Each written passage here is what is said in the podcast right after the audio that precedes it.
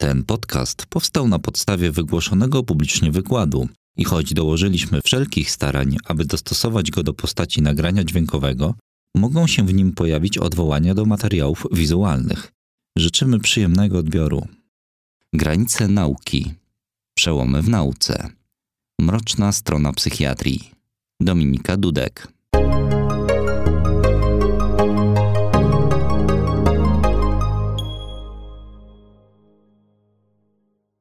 Witam Państwa bardzo serdecznie. To mnie jest ogromnie miło tutaj być i móc z Państwem porozmawiać. Y, powinnam chyba zacząć od tego, że jestem psychiatrą i ja wierzę w psychiatrię. I ja cenię psychiatrię i uważam, że dzięki psychiatrii dokonał się jednak ogromny postęp. Y, dzięki psychiatrii ludzie, którzy dawniej byli skazani na jakieś bardzo nędzne, mizerne y, życie, niekiedy w okropnych warunkach, o czym za chwilkę będziemy sobie sobie mówić, teraz mogą żyć normalnie. Teraz naszym celem leczenia jest uzyskanie remisji funkcjonalnej, czyli takiej, w której osoby nawet z ciężkimi chorobami psychicznymi mogą zakładać rodziny, pracować, studiować, nie zawsze się to udaje, ale w wielu wypadkach to się udaje i to jest właśnie ten postęp y, psychiatrii. Y, Uważam, że psychiatria jest nauką niezwykle fascynującą. E, niezwykle fascynującą, ponieważ łączy ze sobą wiele kontekstów. E, konteksty biologiczne, konteksty nauki o mózgu, ale i konteksty kulturowe, socjologiczne, psychologiczne. E, aby próbować jakoś poznać pacjenta, musimy przyjrzeć się nie tylko jego objawom, nie tylko jego chorobie, ale również i jego życiu.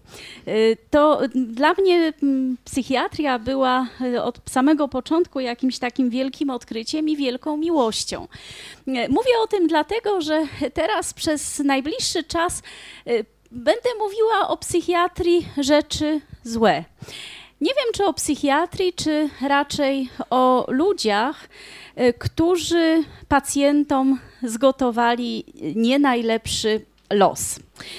No ale żeby zacząć, pozwolę sobie zacytować Nachmana z Bracławia, który mówił: Czy zauważyłeś, że im bardziej ludzie oddalają się od prawdy, tym bardziej skłonni są uważać tego, kto odwraca się od zła za szaleńca? Myślę, że w dzisiejszych czasach to też jest całkiem dobre motto. Ono przypomina trochę motto, e, jakim zadedykował e, profesor Antoni Kępiński swoją książkę Schizofrenia pacjentom. Napisał tym, którzy więcej czują i inaczej rozumieją i dlatego niektórzy nazywają ich schizofrenikami.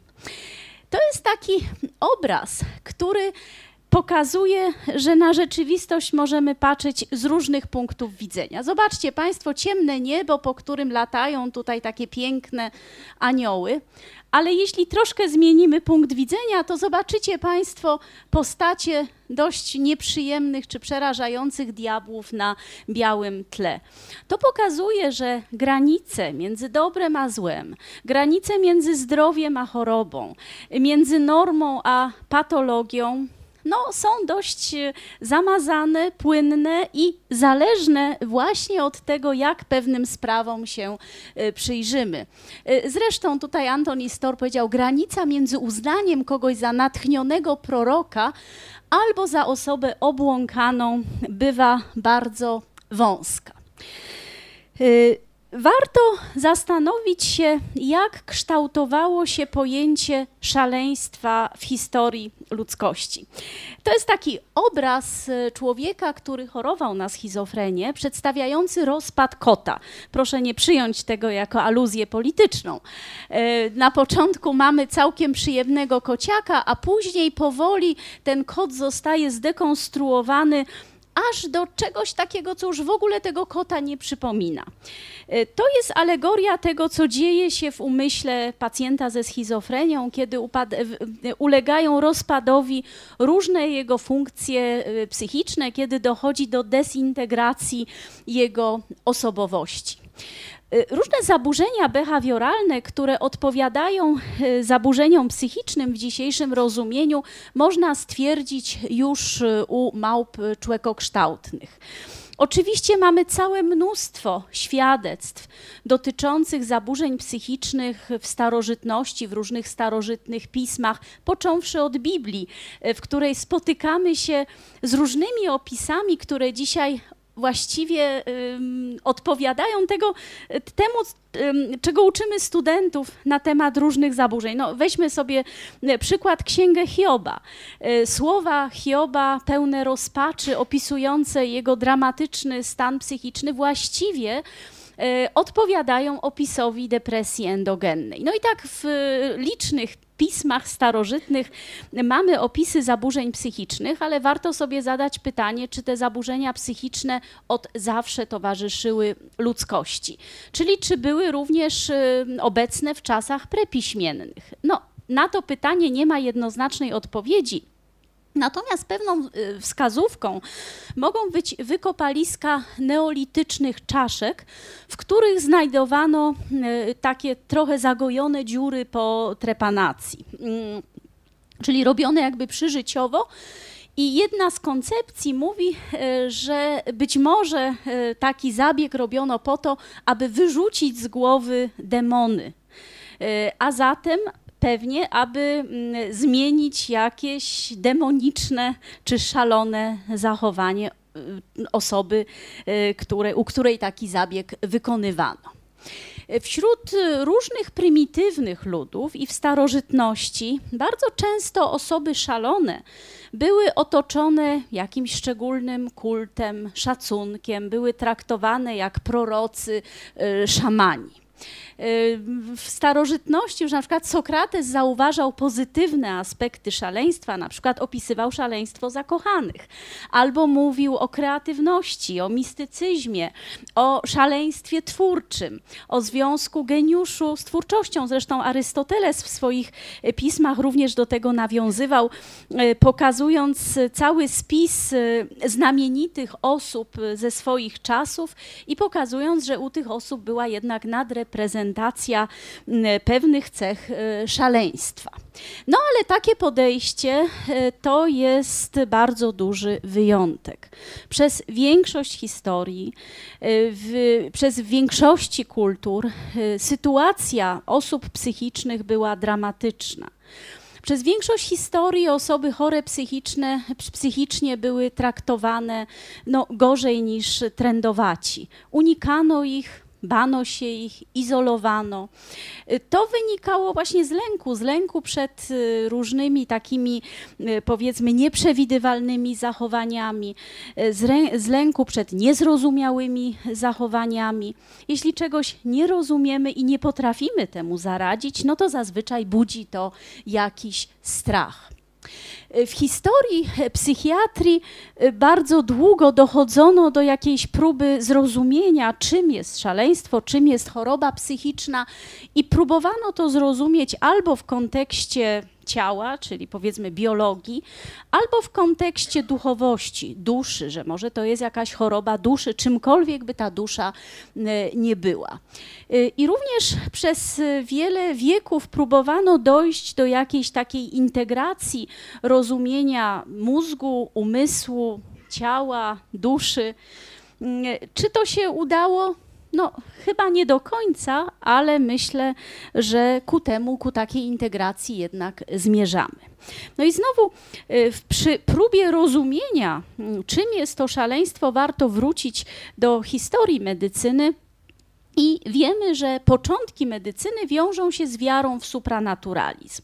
Oczywiście dotyczy to nie tylko zaburzeń psychicznych, ale w ogóle chorób prawda? Choroby, czyli jakieś tam nieszczęścia, które dotykają człowieka, w tym i szaleństwo, wynikają z jakichś czynników supranaturalnych, a więc albo są karą za grzechy, wyrazem gniewu bogów, e, albo są e, wynikiem rzucenia uroku, czarów, opętania przez demony, jakiejś magii. W związku z tym leczenie też opiera się na różnych supranaturalnych metodach, egzorcyzmach, modlitwach, różnych odczynianiach. No, wiemy, jak wygląda medycyna na przykład w wykonaniu szamańskim. Tutaj nastąpiła bardzo ważna zmiana e, w starożytnej Grecji. Oczywiście starożytni Grecy wierzyli, e, że zdrowie i choroby, podobnie jak całe życie człowieka, jest kontrolowane przez bogów, ale już pojawiła się refleksja nad różnymi biologicznymi, psychologicznymi i społecznymi uwarunkowaniami chorób. Wierzono w bardzo ścisły związek pomiędzy psychiką a ciałem. To już Platon prawda, pisał, że tak jak trudno rozpatrywać głowę, oko bez głowy, tak trudno jest rozpatrywać psychikę człowieka bez tej komponenty cielesnej. Trzeba tu przywołać e, postać Hipokratesa, ojca medycyny, e, który opisał między innymi różne zaburzenia psychiczne, między innymi opisał depresję, e, którą nazywał melancholią, zresztą termin melancholia to jest chyba najstarszy termin, który wciąż funkcjonuje w naszych klasyfikacjach psychiatrycznych. Istnieje podtyp depresji, depresja melancholiczna, ona jest opisywana mm, w klasyfikacji amerykańskiej DSM. Y, on był również twórcą tak zwanej humoralnej teorii chorób. Mm, zakładał on, że choroby w ogóle wynikają z zaburzeń równowagi płynów ustrojowych. Stąd nazwa melancholia od nadmiaru czarnej żółci, czyli melanchole. No i tak, teraz możemy śmiać się z tej teorii humoralnej, ale zwróćcie Państwo uwagę, to, była, to był pierwszy taki biologiczny model, że choroby są uwarunkowane jakimiś czynnikami biologicznymi, a nie jakąś klątwą, nie jakąś karą Bożą, e, czy nie jakimiś czarami. E, co więcej, Hipokrates uważał, że zaburzenia e, tej równowagi hormonalnej mogą wynikać z czynników środowiskowych. E, można powiedzieć, że on stworzył taki pierwszy model biopsychospołeczny. Tak? Mamy czynniki biologiczne, które on nazywał tymi płynami ustrojowymi, ale mamy zaburzenia równowagi tych płynów wynikające z sytuacji psychologicznej człowieka, ze środowiska mm, człowieka. E, również e, uważał, że czynniki stresowe mogą zaburzać zachowanie i stan psychiczny właśnie przez zaburzenia równowagi tych płynów ustrojowych. Te, ta teoria była dalej rozwijana przez wielkich lekarzy i filozofów e, starożytnej Grecji, starożytnego Rzymu, aż do zastojów w średniowieczu.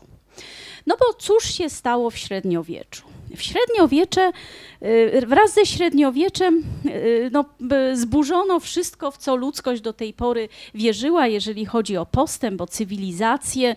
Y, to był czas bardzo burzliwy, wędrówek ludów, wojen, ale też na przykład czas czarnej śmierci, zarazy, która przechodziła przez Europę, dziesiątkując mm, ludność. Równocześnie dominacja kościoła, dominacja scholastyki w nauce. Zawsze w takich burzliwych czasach jest tak, że ludzie wracają trochę do y, supranaturalizmu. No i tak to się też stało w średniowieczu. Uważano, że zaburzenia psychiczne są właśnie wynikiem czarów, demonów, grzechu. W związku z tym leczenie jest to sprawa czysto duchowa. Y, a zatem egzorcyzmy, a za tym taka praktyka jak przykuwanie chorych psychicznie łańcuchami do ścian kościołów, aby skorzystali z modlitwy zgromadzonych tam wiernych, oczywiście pokuta, posty i tak dalej, i tak. Ale też i tortury, no bo pokuta, no to powinno boleć, prawda? Tutaj moglibyśmy zastanawiać się nad tym, jak to jest w kontekście y, obecnej psychiatrii. Y, nawet byście Państwo być może nie uwierzyli, jak często spotykamy się z taką sytuacją, że osoby przejawiające ewidentnie zaburzenia psychiczne są na przykład przez rodzinę prowadzone do egzorcystów, zniechęcane do zażywania leków, zniechęcane do leczenia psychiatrycznego, natomiast y, gdzieś tam prowadzone do egzorcystów. No i jeżeli jest mądry duchowny, mądry egzorcysta, to oczywiście odpowiednio pokieruje tym chorym, ale bardzo różnie się tutaj zdarza. Mm, zresztą, jeżeli ktoś z Państwa byłby zainteresowany, można stosunkowo łatwo znaleźć w internecie taki film, który y, pojawił się chyba w 2013 roku, ale datę mogę mylić. Y, to był film reżysera pana Konrada Szołajskiego. Nazywa się ten film Walka z szatanem. Trwa godzinę, ale warto zobaczyć, bo właśnie pokazuje praktykę egzorcyzmów na przykładzie takich trzech ewidentnie zaburzonych pacjentek. No ale to już taka dygresja. Y, dalsze, dalsza historia przyniosła jakby jeszcze gorsze y, sprawy dla pacjentów chorych psychicznie, a mianowicie w 1484 roku papież Innocenty VIII zaakceptował ściganie czarownic. No i tutaj się zaczęło, prawda? Wielka inkwizycja, palenie czarownic na stosach. Y, I wszystko, co z tym związane. Oczywiście była to świetna y, sposobność do pozbywania się jakichś niewygodnych osób czy wrogów politycznych, ale też ofiarami stawały się często osoby właśnie chore psychicznie. Y, szanowni Państwo, nawet w dzisiejszych czasach mamy dość często do czynienia z pacjentami, którzy w swojej chorobie przeżywają różnego rodzaju urojenia czy omamy o treści religijnej, a jeszcze mocniej mówiąc, na przykład o takiej treści satanistycznej czy diabolicznej. Mogłabym mnożyć tutaj różne przykłady. Mogłabym opowiedzieć o zakonnicy, którą prowadzę już chyba od 20 lat. Właściwie poznałam ją na samych początkach, przy samych początkach mojej pracy. Jest w bardzo dobrej remisji, przychodzi do kontroli, zażywa leki, natomiast jej choroba zaczęła się dramatycznie. Jej choroba zaczęła się od takiego epizodu, kiedy ona przeżywała, że przychodzi do niej szatan i ona kopuluje z tym szatanem. Oczywiście później miała ogromne poczucie winy, ona czuła tego szatana, słyszała jego głos, Y, czuła smród tego szatana. Czy pamiętam pacjenta, który trafił do nas po próbie powieszenia się. Przyjechał z bruzdą wisielczą, był odcięty na szczęście przez swoją matkę. Pacjent powiesił się dlatego, że od pewnego czasu narastały u niego objawy psychotyczne miał urojenia i słyszał głosy, y, miał poczucie obecności diabła wokół siebie i czuł, że ten diabeł odgryza mu prącie i wgryza się w szyję. To było tak straszne, że powiesił się. I tego typu przykładów mogłabym mnożyć bardzo wiele. My teraz oczywiście rozumiemy, że to są objawy chorobowe, ale wyobraźcie sobie tą biedną zakonnicę kopulującą z szatanem w tamtym okresie. Przecież niewątpliwie spłonęłaby na stosie. Y, Ofiarami padały właśnie często osoby dziwaczne, często właśnie osoby chore psychiczne, psychicznie, kobiety chore psychicznie, gdzieś tam oddalały się od swojego środowiska, y, mieszkały gdzieś tam w lesie, w samotności, były dziwnie ubrane, zbierały zioła i tak dalej. No więc oczywiście czarownica. A jeszcze jeśli wy, wykazywały jakieś zachowania takie gwałtowne, niezrozumiałe, niezrozumiałe budziły grozę, a więc tym bardziej trzeba ją spalić na stosie. Oczywiście nie wszyscy byli zwolennikami supranaturalizmu. Mm, święty Tomasz Sakwinu na przykład uważał, że dusza nie może być chora. Dusza jest czymś świętym, dusza jest dziełem Boga, więc nie może być chora. A zatem choroby psychiczne mają podłoże fizyczne. No ale to był taki trochę wyjątek. Y, sytuacja osób szalonych, obłąkanych, przez cały czas była zła. Historia się zmieniała, podejście się zmieniało, filozofia się zmieniała, ale wciąż nie było możliwości leczenia, wciąż chorzy psychicznie budzili grozę. I kilka takich opisów pochodzących z XIX wieku, a więc można powiedzieć całkiem niedawno. Trudno sobie wyobrazić coś bardziej wstrząsającego od widoku obłąkanego wieśniaka. Wsadza się go do wykopanej na środku chaty, przykrytej kratą jamy, w której nie może się nawet wyprostować. Nieszczęśnik dostaje tam jedzenie i tam w końcu umiera. Y, osoby, które może nie były niebezpieczne, były upośledzone umysłowo, mogły sobie chodzić, ale zazwyczaj spotykały się z ostracyzmem, z prześladowaniami, uchodziły za takich tak zwanych wiejskich głupków, gdzieś tam były wyszydzane, wyśmiewane, obrzucane kamieniami itd. Osoby chore psychicznie pozostawały głównie pod opieką rodziny. Tutaj słowo opieka musimy wziąć w duży cudzysłów. Pamiętajmy, że dla rodziny choroba psychiczna członka rodziny to była straszna hańba. Stąd nawet wtedy, gdy już były pewne nazwijmy to przytułki dla osób chorych psychicznie, rodziny niechętnie oddawały tam e, swoich bliskich.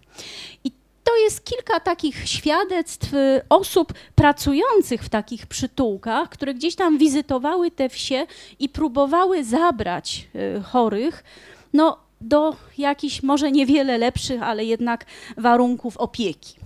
Szesnastoletni młodzieniec, który przez całe lata leżał w chlewiku nieopodal chaty swojego ojca pasterza, do tego stopnia utracił władzę w kończynach i trzeźwość umysłu, że zlizywał jedzenie z miski niczym zwierzę. Albo pacjenci przyjęci później do szpitala dla obłąkanych mieli plecy sine od uderzeń pokryte krwawiącymi ranami czy pewien mężczyzna został przykuty przez żonę do ściany i spędził tak pięć lat, wskutek czego stracił władzę w nogach. To są tylko przykłady, jak relacjonowano warunki życia osób chorych psychicznie. Na wsi panuje opinia, że obłąkany przynosi wstyd swojej rodzinie i dlatego nie należy go oddawać do zakładu. Chłopi trzymają tych nieszczęśników w domu. Jeśli jest niespokojny, przykuwa się go do ściany w stajni albo w osobnej izbie. No i tutaj kilka obrazków, właśnie taka, taki, prawda, na miniaturze e, taki, taki właśnie wsiowy mm, głupek, czy tutaj jakieś tam zabiegi, e, które mają wypuścić szaleństwo z głowy. Oczywiście zaczęły powstawać przytułki dla osób y, chorych psychicznie. Te mm, przytułki zaczęły już powstawać w średniowieczu, y, ale trzeba pamiętać, że daleko im było do, mm, do tego, aby można je było nazwać szpitalami tam właściwie nie było leczenia. One spełniały głównie taką funkcję nadzoru nad pacjentami, aby zapewnić bezpieczeństwo tak naprawdę to głównie otoczeniu. I najstarszy szpital tak zwany Belem e, w Londynie, który powstał w XII wieku i w zasadzie budził grozę i uchodził za no, bardzo e, takie mroczne i ponure miejsce. Tutaj jest rycina przedstawiająca właśnie takich chorych w tym szpitalu e, Belem. I tutaj też z tego szpitala taka cela, gdzie chory leży przykuty do ściany. No, leczenia praktycznie nie było, więc stosowano unieruchomienie, y, na przykład w takich dybach, prawda, ale też głodzenie, upusty krwi, podtapianie w zimnej wodzie, czy tak zwane centryfugi. Y, to była taka bardzo pyszna metoda. Y, na takim jakby wirniku stawiano krzesło, do tego krzesła przywiązywano pacjenta i to puszczano w taki ruch wirowy wokół własnej osi bardzo, bardzo szybko, tak że właściwie pacjenci nawet tracili przytomność. Oczywiście te wszystkie metody były bolesne i całkowicie nieskuteczne.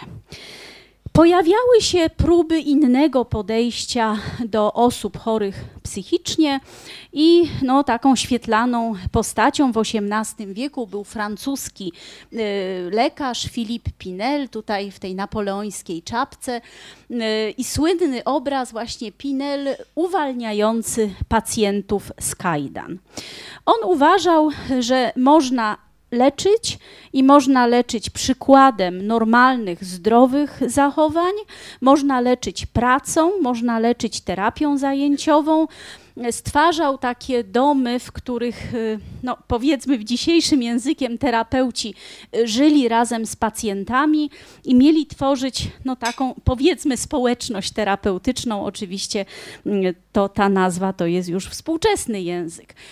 Pacjenci mieli uczyć się od zdrowych ludzi właśnie zdrowych zachowań. On nazywał to tak zwaną terapią moralną.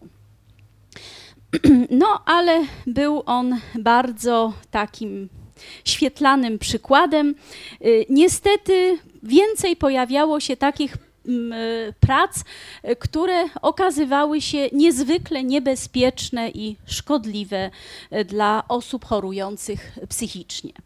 Taką niezwykle szkodliwą koncepcją, która położyła się cieniem no, na wielu latach i która no, miała swoje później reminiscencje e, całkiem w niedawnej przeszłości, była koncepcja degeneracji stworzona e, przez Benedykta Augustina Morela. On ją sformułował sformułował mniej więcej w 1857 roku i on uważał, że choroby nasilają się przechodząc z pokolenia na pokolenie. I w każdym pokoleniu y, jest coraz większa degeneracja, co powoduje degenerację poszczególnych rodzin i może odbić się degeneracją całych społeczeństw. Opisywano, że u chorych psychicznie powtarzają się cechy pewnej organicznej patologii występujące w kilku poprzednich pokoleniach. A stan choroby psychicznej jest takim jakby końcowym stadium kaskady obłąkania. Według tej koncepcji Morela taki zwyrodniały osobnik stacza się coraz niżej, nie tylko nie potrafi się włączyć w, po, w łańcuch postępu społecznego, mm, ale stykając się ze zdrową częścią populacji, staje się dla tego postępu największą przeszkodą. Nad, zatem, y, ponieważ te cechy nasilają się z pokolenia na pokolenie, należy zrobić wszystko, aby zapobiec dziedziczeniu y, tych y, no, niepożądanych cech. Za teorią Morela poszły inne teorie, i tutaj oczywiście nie można nie wspomnieć niechlubnego nazwiska von Krafta Ebinga, wiedeńskiego lekarza, który pisał tak. U degeneratów szczególnie często spotyka się zaburzenia czynności płciowych. U jednych podpęd płciowy nie uwidacznia się wcale, u innych jest nadmiernie wzmożony. Pacjent szuka natychmiastowego zaspokojenia. Czasem występuje ten popęd płciowy przedwcześnie, prowadząc do masturbacji. Może też przyjąć perwersyjną postać, z którą mamy do czynienia, gdy przyjemność nie wiąże się z reprodukcją. No, może jego prawo tak sobie myśleć, prawda? Ale niestety y, to te opinie bardzo zaważyły na opinii no, społeczeństwa, prawda? bo psychiatrzy bardzo szybko zarzucili teorię degeneracji, bardzo szybko udowodnili, że no, ona nie ma racji bytu, że zupełnie nie tak y, wygląda dziedziczenie mm, różnych cech, ale wykształcona y, klasa średnia wierzyła w konieczność działań właśnie w celu likwidacji trującego źródła dziedziczności. No i niestety y, poszła za tym cała ta y, eugenika negatywna, czyli eliminowanie mm, patologicznych cech jakby z puli genetycznej. Y, ta eugenika negatywna wiązała się z programami przymusowej sterylizacji. To były programy, które pojawiły się y, w XX już wieku i miały na celu zapobieganie rozmnażaniu się osób z zaburzeniami psychicznymi, czy w ogóle z niepożądanymi mm, cechami. I różne wyznaczone ku temu instytucje mogły zarządzić y, taką operację zapobiegającą dalszej prokreacji, nawet wbrew woli zainteresowanych, a nawet bez wiedzy zainteresowanych, na przykład przy okazji innych y, zabiegów medycznych. Y, hasło przymusowa sterylizacja kojarzy się nam oczywiście z III Rzeszą, z okresem nazizmu. kojarzy się nam z takimi krajami bardzo opresyjnymi typu Związek Sowiecki czy powiedzmy Chiny.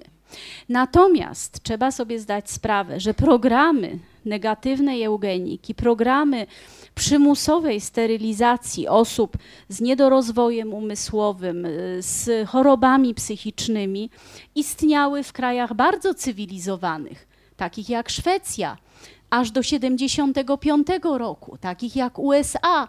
Ostatnia wymuszona sterylizacja odbyła się w 1983 roku, gdzie, czyli w takim czasie, gdzie większość z nas tutaj obecnych no, już żyła, już była na świecie. Te lata przecież pamiętamy. Tutaj jest taka mapa Stanów Zjednoczonych, gdzie pokazane są stany i jakby ilość y, dokonywanych y, tam tych procedur przymusowej sterylizacji. No oczywiście też Indie, Japonia, Kanada. Także to, był, to była niestety bardzo powszechna e, praktyka i niestety bardzo współczesna praktyka. Ale oczywiście e, takie Wyobrażenie o tej przymusowej sterylizacji osób chorych psychicznie najbardziej kojarzy się nam e, z historią III Rzeszy i najbardziej kojarzy się nam z dramatem chorych psychicznie, a mianowicie z ich zagładą. Szacuje się, że w tamtym okresie zabito ponad 200 tysięcy chorych. Do tej pory ten fakt zyskał zbyt małe zainteresowanie mm, mm, historyków. Zaczęło się od przymusowej sterylizacji, a później od a, a, później doszło do po prostu zabijania, jak to nazywano eutanazji, ale po prostu do zabijania osób chorych psychicznie. Robiono to w ramach akcji T4 w celu tej fizycznej eliminacji tak zwanego życia niewartego życia. I w ramach tej akcji mordowano chorych na schizofrenię, niektóre postacie padaczki, otępienie, pląsawicę Huntingtona, ale i stany po zapaleniu mózgu, osoby niepoczytalne, czy osoby przebywające z różnych powodów w zakładach opiekuńczych ponad 5 lat, czy ludzi z niektórymi zaburzeniami czy wadami rozwojowymi. Parę takich zdjęć z tamtego czasu. Taki, takie miejsce opiekuńcze dla dzieci z niedorozwojem. Większość tych dzieci zostanie zabita. Tutaj taki plakat pokazujący, jak wiele społeczeństwo traci, jaki jest koszt społeczny opieki nad chorymi psychicznie, miejsce eksterminacji, a to jest fotografia Fordu VII w Poznaniu, gdzie dokonano egzekucji pacjentów e, z niedalekiego szpitala, z Drewnicy mm, i tam po raz pierwszy w historii użyto cyklonu, e, który później oczywiście na masową skalę był używany do zabijania w Auschwitz. Y, początkowo właśnie osoby upośledzone, kalekie, chore psychicznie podlegały przymusowej sterylizacji. I regulował to akt prawny z 1933 roku i późniejsze akty prawne. I y, na mocy tych aktów prawnych wysterylizowano ponad 400 tysięcy obywateli y, III Rzeszy. Początkowo te programy przymusowej sterylizacji dotyczyły dzieci z wadami wrodzonymi e, czy niedorozwojem, natomiast później objęły również osoby dorosłe. To zabijanie dzieci e, no, też było na masową skalę. E, zabijano dzieci, które uznano za niegodne życia. Zabijano te dzieci przez wszczyknięcie śmiertelnej dawki barbituranów albo morfiny. Te dzieci były kierowane na szczepienie do specjalnych ośrodków. Pierwszy taki ośrodek był w Aperbeck. A skąd wiedziano o tych dzieciach? No bo różni urzędowi lekarze, pediatrzy, pielęgniarki środowiskowe miały obowiązek informowania e, o tym, że gdzieś urodziło się takie dziecko, czy gdzieś mieszka e, takie dziecko.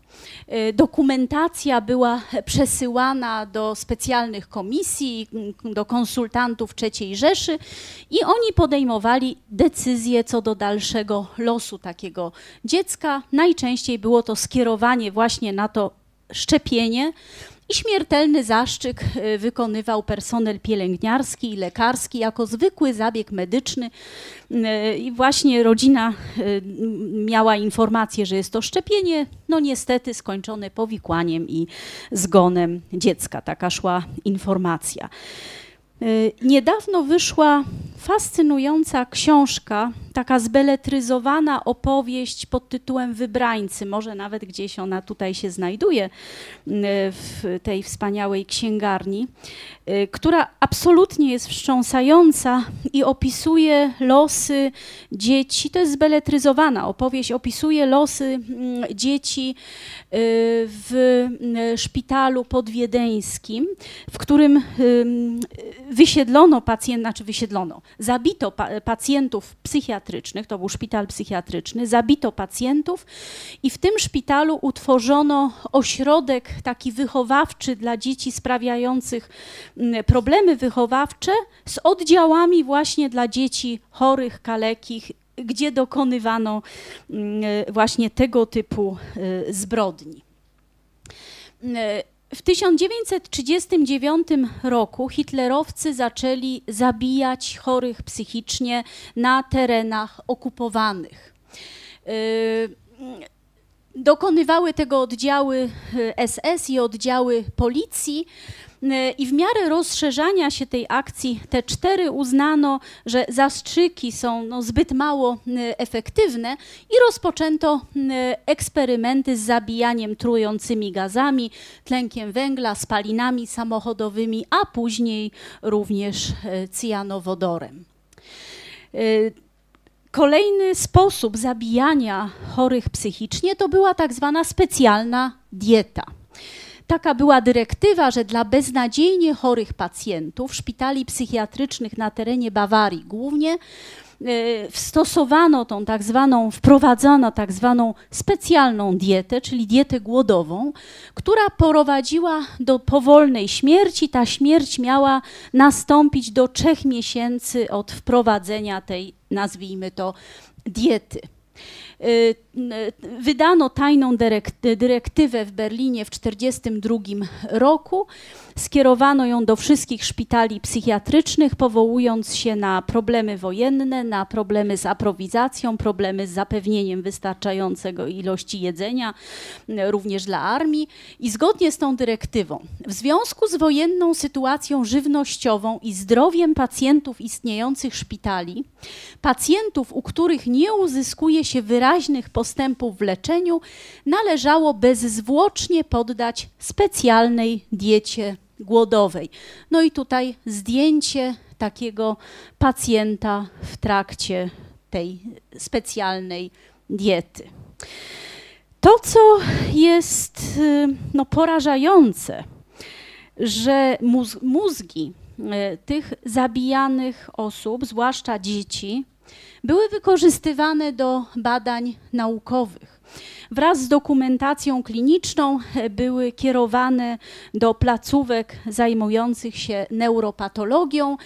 Tworzono specjalne kolekcje tych mózgów jako przedmiot badań naukowych. I no to jest tak, że jeszcze wiele lat po wojnie publikowano wyniki badań i dane e, właśnie w oparciu o tego typu, w cudzysłowie, kolekcje. Szefem akcji T4 był Philip Bowler, y, który po, zaraz po wyzwoleniu y, został aresztowany przez wojska amerykańskie, przewieziony do Dachau y, i tam wraz z żoną powiesił się popełnił samobójstwo, nie wiem czy się powiesił, popełnił samobójstwo w 1945 roku. No oczywiście e, dramat związany z psychiatrią to nie tylko historia III Rzeszy. Wiemy, że równolegle toczył się dramat innego systemu totalitarnego, a mianowicie e, Rosji sowieckiej. I w Rosji Sowieckiej psychiatria służyła jako znakomity sposób na represjonowanie przeciwników politycznych czy osób, które uważano, że naruszają normy mm, społeczne.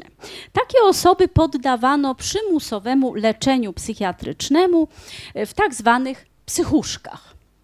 Y, ta metoda tak naprawdę była stosowana w wielu krajach, w tym Rumunii, na Kubie, w Chinach, ale masowy charakter właśnie uzyskała w Rosji sowieckiej w latach 1950 do 80.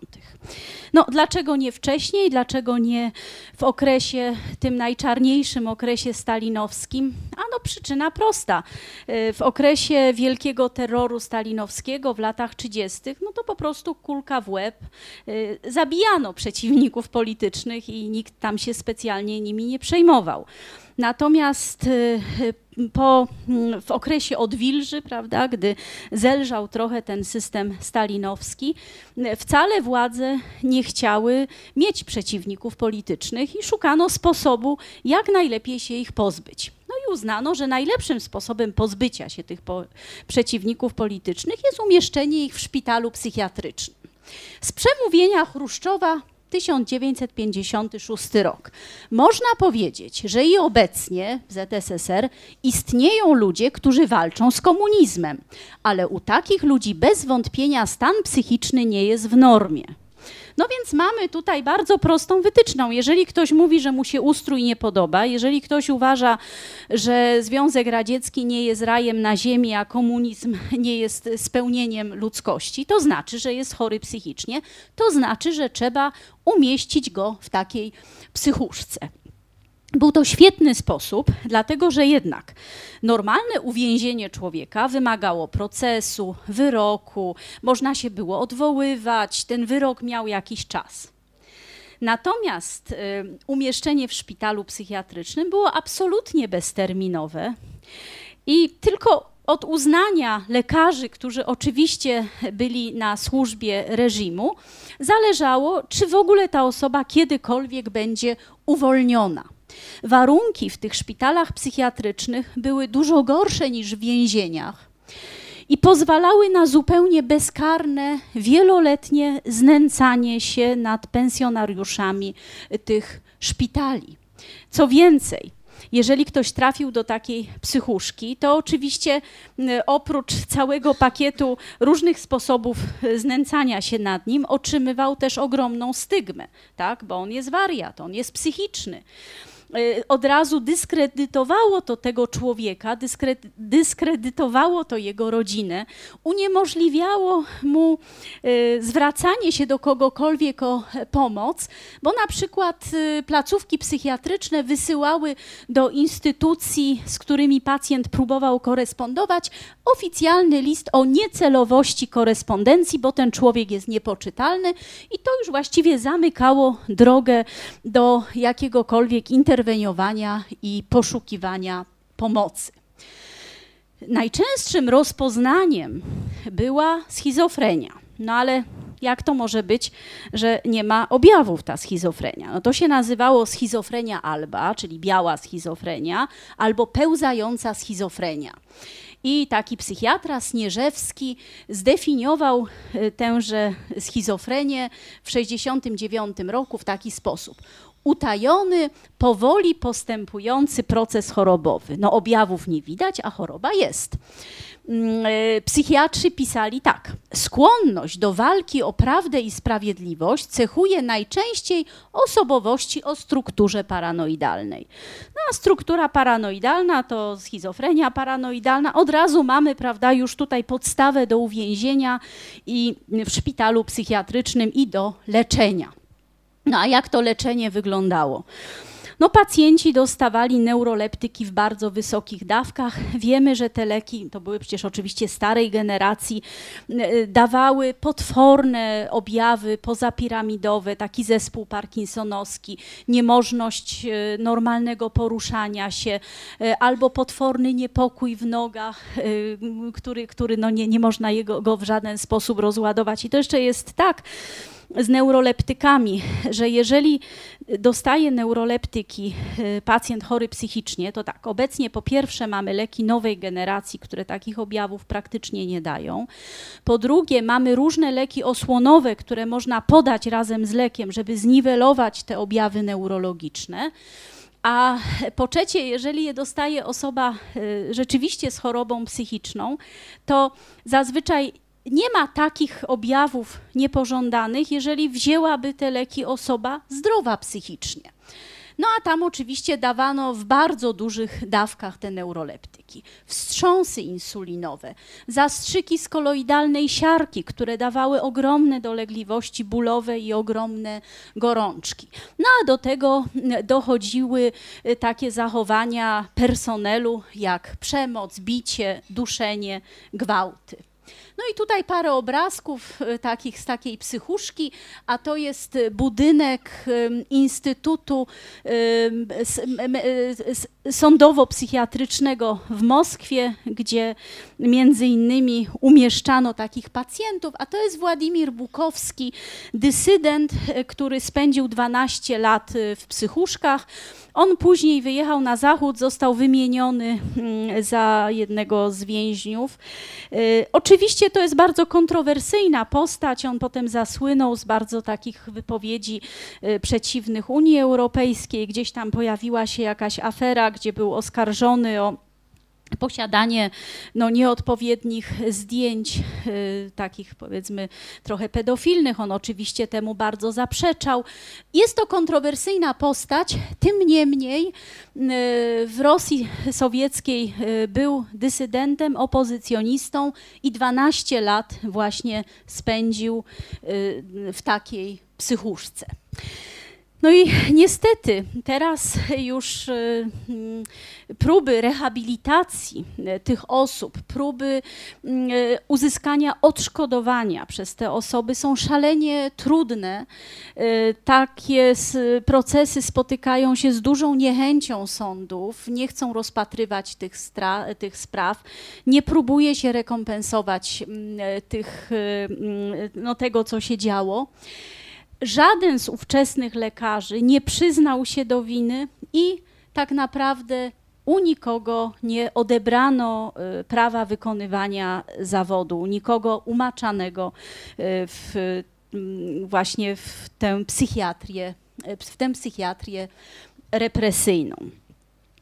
No tutaj mówimy y, o, o tym, psychiatria, a polityka. Ja może jeszcze jedną drobną dygresję zrobię, bo myślę, że tutaj warto oddać e, tutaj sprawiedliwość e, polskim psychiatrom.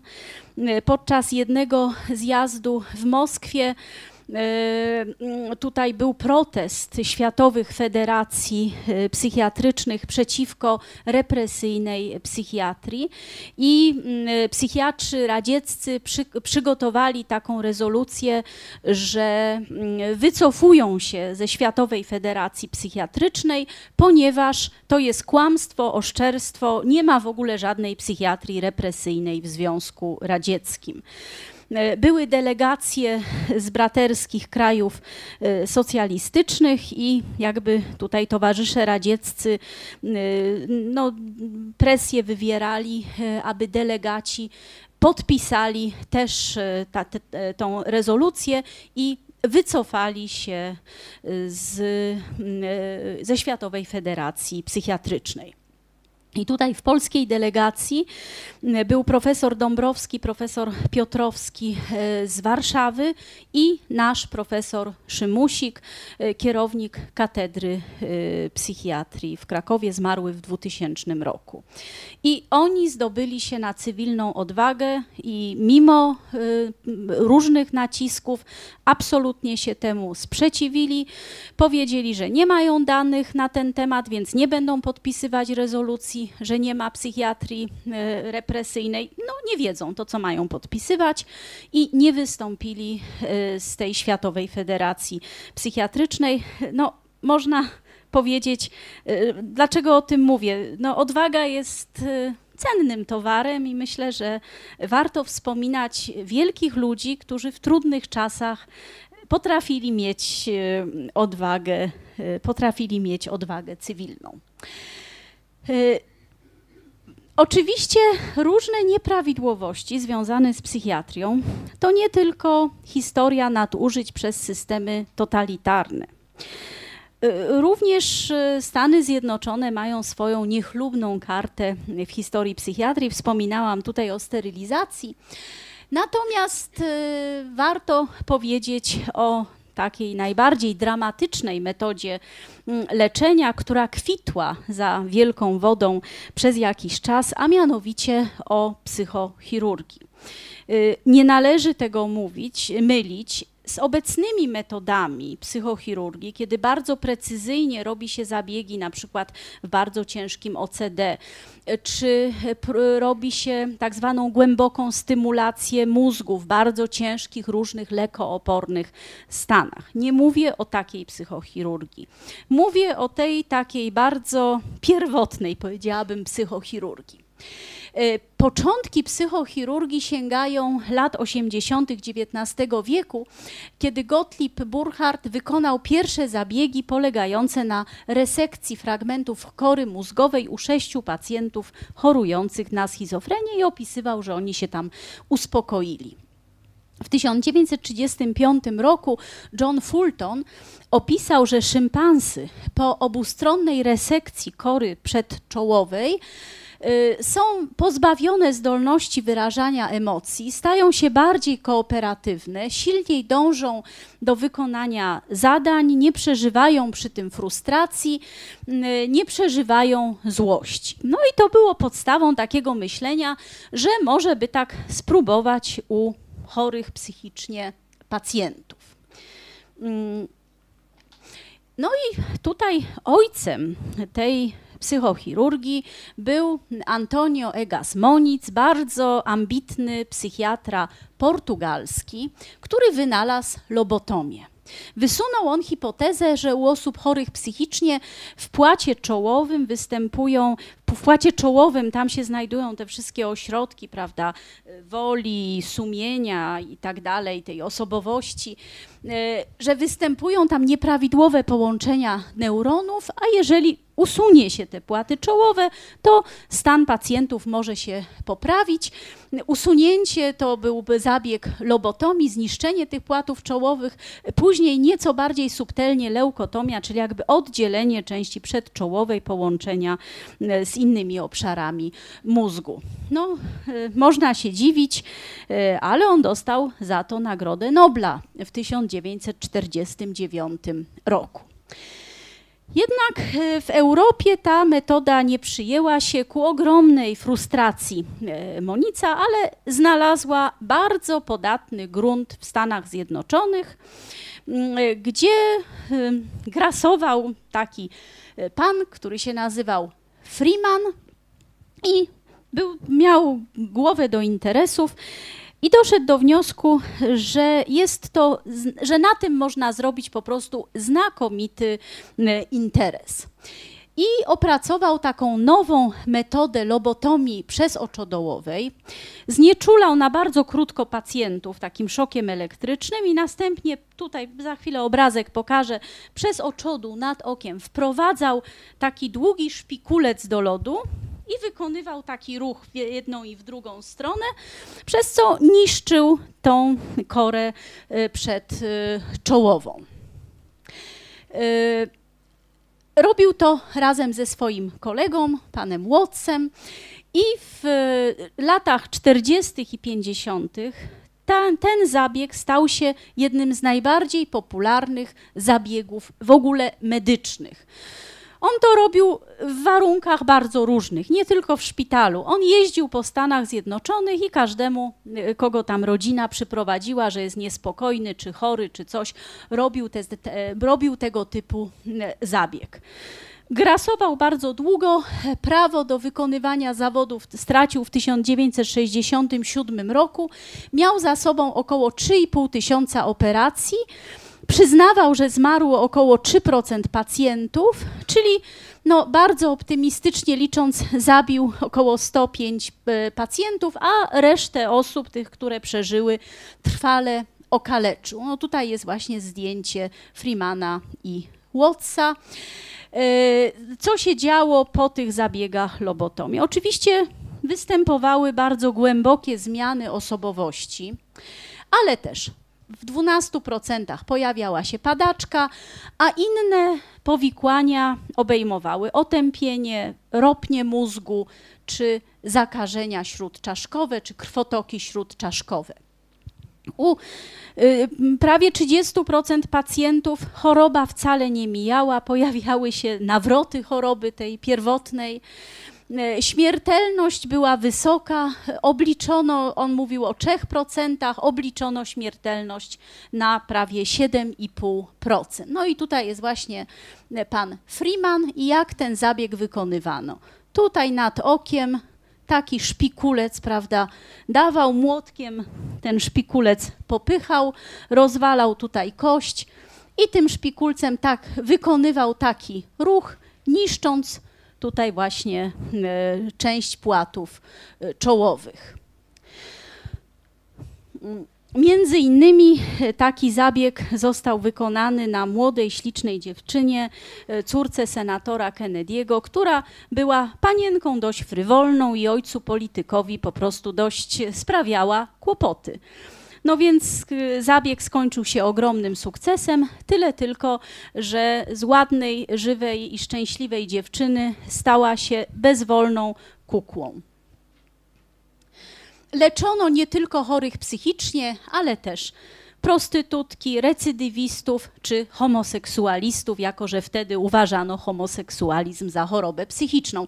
No i tutaj y, tacy pacjenci po lobotomii, a tutaj kadr e, z słynnego filmu Lot nad kukułczym gniazdem. No niestety ten film też zrobił bardzo złą prasę zabiegom elektrowstrząsowym, które do tej pory są stosowane, stosujemy i naprawdę są, jest to jedna z bardziej skutecznych metod leczenia e, w psychiatrii i, i nie ma w tym nic strasznego i groźnego, no ale ten film zrobił bardzo złą prasę zabiegom. Natomiast no jeszcze gorszą prasę zrobił oczywiście zabiegom lobotomii lobotomii. Y, przykłady wypowiedzi rodzin pacjentów. Nie znam lepszej metody zniszczenia rodziny od pańskiej operacji. To list córki pacjenta do Freemana. Od czasu pańskiego zabiegu mój ojciec zmienił się nieodpo, nie, nieodpo, w nieodpowiedzialne za swe czyny dziecko, pisała autorka. Dla mojego ojca operacja była prawdopodobnie sukcesem, gdyż od tamtej pory nie interesuje go ani przeszłość, ani przyszłość. Y, czy mm, inna y, relacja 67% pacjentów po zabiegu zmienia się w bezwolne warzywa, a kilka procent szybko umiera na wylew krwi do mózgu. Wprawdzie pozostała jedna trzecia nieszczęśników potrafiła funkcjonować w codziennym życiu, ale emocjonalnie i intelektualnie przypominali kilkuletnie dzieci. No, zaniechano tych zabiegów lobotomii, ale zaniechano ich bynajmniej nie z powodów etycznych ale z powodu tego, że pojawiły się wreszcie metody skuteczne. W 1952 roku syntetyzowano pierwszy neuroleptyk, czyli pierwszy skuteczny lek przeciwpsychotyczny, chlorpromazynę jeszcze do niedawna stosowany. W 1959 roku pojawiły się pierwsze leki przeciwdepresyjne, takie jak imipramina, y, czyli lek trójcykliczny, lek przeciwdepresyjny, czy inhibitory monoaminooksydazy. Mm, od tej pory datuje się era nowoczesnej psychofarmakoterapii, no i od tej pory wreszcie y, no, można było skutecznie pacjentów leczyć. Można było pacjentów leczyć, ale wciąż pozostaje problem stygmatyzacji. Do dzisiaj problem stygmatyzacji wpływa na relacje pacjent-lekarz, wpływa na współpracę z pacjentem. Choroby psychiczne do tej pory przedstawiane są w mediach, w sztuce, w zwykłym życiu jako coś złego, coś bardzo groźnego. Zobaczcie Państwo, jeżeli na przykład nawet oglądałoby się jakąś głupią telenowelę i pojawia się postać osoby chorej psychicznie, na przykład na schizofrenię, to zaraz coś złego się stanie. Zaraz będzie to, zaraz ten bohater y, innych bohaterów tej telenoweli zaatakuje, albo porwie komuś dziecko, albo będzie próbował zamordować i tak dalej. Może inaczej to ma się w stosunku do depresji. Depresja zawsze budziła no, większe współczucie. Y, może nie jest depresja aż tak źle przedstawiana w mediach, ale jednak najczęściej jak się pojawia pacjent chory psychicznie w jakimś filmie, to jest to postać negatywna. Poza tym elementem nasilającym stygmatyzację nie tylko pacjentów psychiatrycznych, ale w ogóle psychiatrii, jest to, że psychiatria jest dramatycznie źle finansowana. Są naprawdę bardzo małe nakłady na lecznictwo mm, psychiatryczne w porównaniu do innych dziedzin y, medycyny. Y, tutaj rozwija się bardzo psychiatria środowiskowa, która ma trochę zapobiegać tej stygmatyzacji i ma integrować e, pacjentów e, ze środowiskiem właśnie. Postulat jest taki, aby pacjent był jak najmniej w szpitalu, jak najwięcej leczony w swoim środowisku. Postulat jest taki, aby pokazywać, że pacjent psychiatryczny może być pełnowartościowym pracownikiem. Jak to jest naprawdę? No, trzeba spojrzeć realistycznie. Jeżeli chodzi o ciężką chorobę psychiczną, jaką jest schizofrenia, to możemy pacjentów podzielić tak na trzy grupy, tak po jednej trzeciej, z grubsza. Jedna trzecia to są osoby, które mają epizody chorobowe, ale rzeczywiście wracają do normy. Mają świetne remisje funkcjonalne. Mogą żyć normalnie czy prawie normalnie. Jedna trzecia to są tacy pacjenci, którzy no, doświadczają nawrotów, którzy gorzej trochę funkcjonują. Oni mogą pracować na przykład, ale zazwyczaj na stanowiskach powiedzmy trochę niższych y, w stosunku do swoich tam możliwości intelektualnych. No i jedna trzecia to są pacjenci chroniczni, y, którzy są na rentach, dużo czasu spędzają w szpitalach. Bardzo łatwo jesteśmy w stanie teraz za pomocą leczenia opanować jakieś zachowania agresywne, czy jakieś ostre urojenia, czy halucynacje, to, to na to leki działają. Gorzej jest tak zwanymi objawami negatywnymi, takimi jak apatia, takimi jak awolicja, no taka, no to, że ten człowiek tak się nie może zebrać do życia. Staramy się to leczyć, nie zawsze się udaje. I w tym kontekście zbliżanie się psychiatrii do neurobiologii i do nauki o chorobach mózgu, czyli właśnie integracja tego, co jest w umyśle, z tym, co rozumiemy przez ciało, przez biologię, może trochę pomóc w zmianie myślenia o chorych psychicznie. No bo długo funkcjonował taki dualizm neurologia i psychiatria. Neurologia miała się zajmować chorobami organicznymi, a psychiatria chorobami takimi funkcjonalnymi, gdzie nie ma jakiegoś konkretnego uszkodzenia mózgu. Ale się okazało, że taki dualizm nie ma większego sensu. Bo przecież w różnych chorobach neurologicznych, czysto neurologicznych, typu choroba Huntingtona, padaczka, choroba Parkinsona, mamy cały szereg zaburzeń emocji, zaburzeń zachowania, po prostu zaburzeń stanu psychicznego.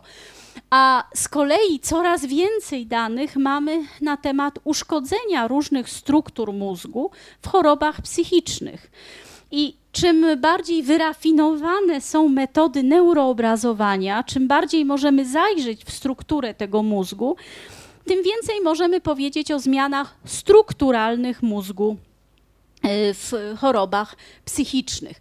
Jeżeli nie ma tych zmian strukturalnych, to niekoniecznie oznacza to, że ich rzeczywiście nie ma. Może jeszcze potrzebujemy trochę lepszej rozdzielczości naszego neuroobrazowania.